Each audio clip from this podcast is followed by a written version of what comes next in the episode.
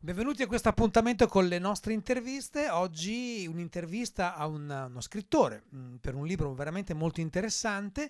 Oggi siamo con Enrico Pizzianti. Ciao Enrico. Ciao, grazie. Allora, grazie a te. Enrico Pizzianti è caporedattore dell'indiscreto.org. Ti occupi di politica, di cultura, collabori Sì, con esatto. varie riviste, insomma anche con il Foglio, per dire che fai tante, tante cose. Sì, cose diverse anche, Eh, sì. cose dire. Di, di dove sei tu Enrico? Io sono di Cagliari, sono originariamente di Cagliari, poi non ci vivo da tanto tempo, ma un po' l'accento è rimasto, per forza di cose.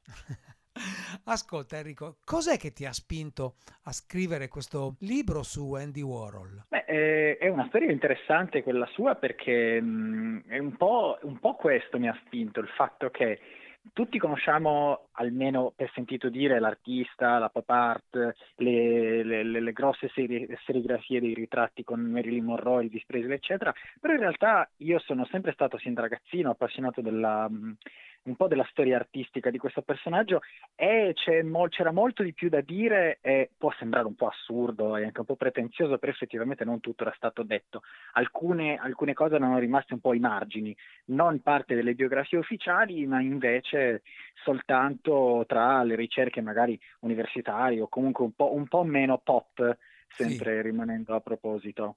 E quindi, e quindi ho pensato di, di riassumerle queste cose, visto che sono così, alcuni, alcuni aspetti sono così particolari. Eh, infatti li hai riassunti in questo bel libro e il sottotitolo è appunto Inchiesta sul re della pop art. Sì, perché diciamo che il taglio che ho voluto dare non è, non è la classica biografia, anche perché ce ne sarebbero state tante altre e ce ne sono davvero di ottime in giro, sia in inglese che in italiano. Sì. Quello che ho fatto è proprio provare a indagare, ecco, alla fine io faccio il giornalista, diciamo, e il mio, il mio taglio, il mio approccio era un po' questo, provare a raccontare delle cose che non erano state propriamente dette. Eh, ne dico una per, per fare soltanto un Sì. esempio, alla fine del libro io provo a ricostruire la storia molto bizzarra eh, di, di, di quando Andy Warhol sostanzialmente fu, fu una specie di influencer, anche se non si usava ancora la parola, Sì. e venne contattato da Amiga, eh, i produttori di, di- di computer che sono molto erano molto diversi da quelli che usiamo noi oggi, per fare delle opere con Amiga 1000, con un programma simile a Paint, simile Sì. a quello che noi conosciamo oggi come Paint. E le sue opere le- poi, poi si sono perse, perché lui usò un programma che era, era in versione beta, non esisteva formalizzato, era soltanto una prova, e lui Sì. fece tutta questa serie di disegni che poi sono andati completamente persi. E a ritrovarli è stato un italiano con un lavoro intelligentissimo di, non so come dire, archeologia del web, archeologia informatica. Sì. E provo a raccontare, ho intervistato ovviamente lungamente la persona che poi ha ritrovato queste opere e hanno avuto una storia davvero incredibile, anche perché hanno un valore. E quindi il fatto che siano state recuperate da un italiano era, come dire, una cosa molto particolare. Beh, bello quello che racconti, io lo ricordo ancora, questo libro di Enrico Pizzianti, Andy Warhol, l'inchiesta sul re della pop art, edito da Di Arcos ehm, ed è, come dici tu, non è una biografia classica perché ce ne sono tante, quindi tu hai voluto scavare nelle parti anche più particolari, se vogliamo anche nei, racconti anche un po' i fallimenti di questa grande star. Sì, ce ne sono diversi. Ce ne sono- Lui ha avuto un sacco di problemi, a parte l'essere morto giovane, perché è morto negli anni 80, lui è nato nel 29, ehm, quindi è morto abbastanza giovane, come poi succede, no? Si dice spesso che Sì. succede a molti artisti, no? Mo- molti geni capita di non vivere troppo a lungo. Però a parte questo, lui ha avuto effettivamente tante sfortune, come minimo. Per dirne una, ha avuto una malattia gravissima, che è il ballo di San Vito, che è una grossa infezione Ah. che ha, degli- dei, dei- dei- grossi, im- ha un grosso impatto anche sulla psicologia di un bambino come era lui. Divenne, tutto, tutto d'un tratto divenne completamente estroverso, tanto che la gente si chiedeva se, se- se avesse qualche problema, se era impazzito, eh, perché lui normalmente era un bambino assolutamente timido.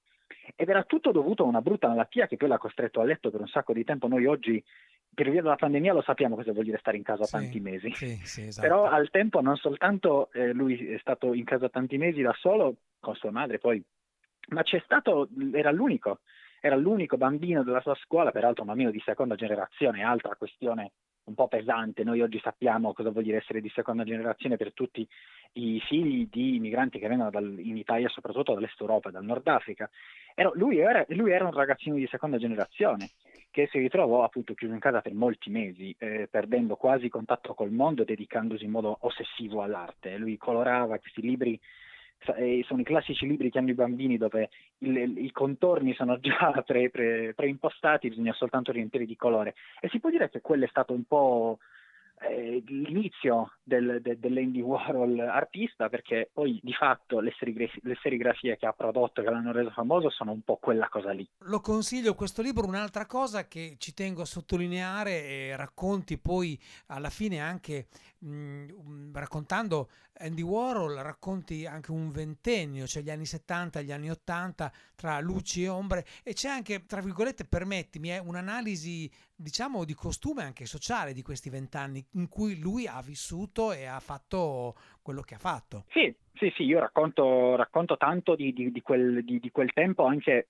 provando ad allargare un po' il focus e dicendo cosa succedeva in quegli anni, sia dal punto di vista, come dire, delle credenze sociali e politiche, delle abitudini che erano completamente diverse dalle nostre, anche se noi tutti pensiamo di ricordarli gli anni Ottanta o che li ricordino i nostri fratelli più grandi o i nostri genitori, però effettivamente era un'epoca assolutamente diversa, poi Andy Warhol l'ha vissuta in due città diverse ma statunitensi, almeno per noi europei, difficili da immaginare davvero, come Pittsburgh e New York. Sì. E Pittsburgh, Pittsburgh al tempo era una città assolutamente operaia, possiamo definirla così. New York fu invece la, la, la città del, del, successo di Andy Warhol, ma anche lì lui non iniziò da grande artista, iniziò da pubblicitario, lui era uno che lavorava un sacco di ore al giorno dedicandosi a illustrazioni che poi lui vendeva, oggi si sarebbe definito un freelance, ha un sì. sacco di riviste diverse, quindi sono, eh, sono, anche tempi diversi, però aiutano anche a capire i nostri. L'intento del libro era anche un po' questo, marcare le differenze per vedere un po' cosa c'è di diverso ma anche di simile. Ecco. Andy Warhol,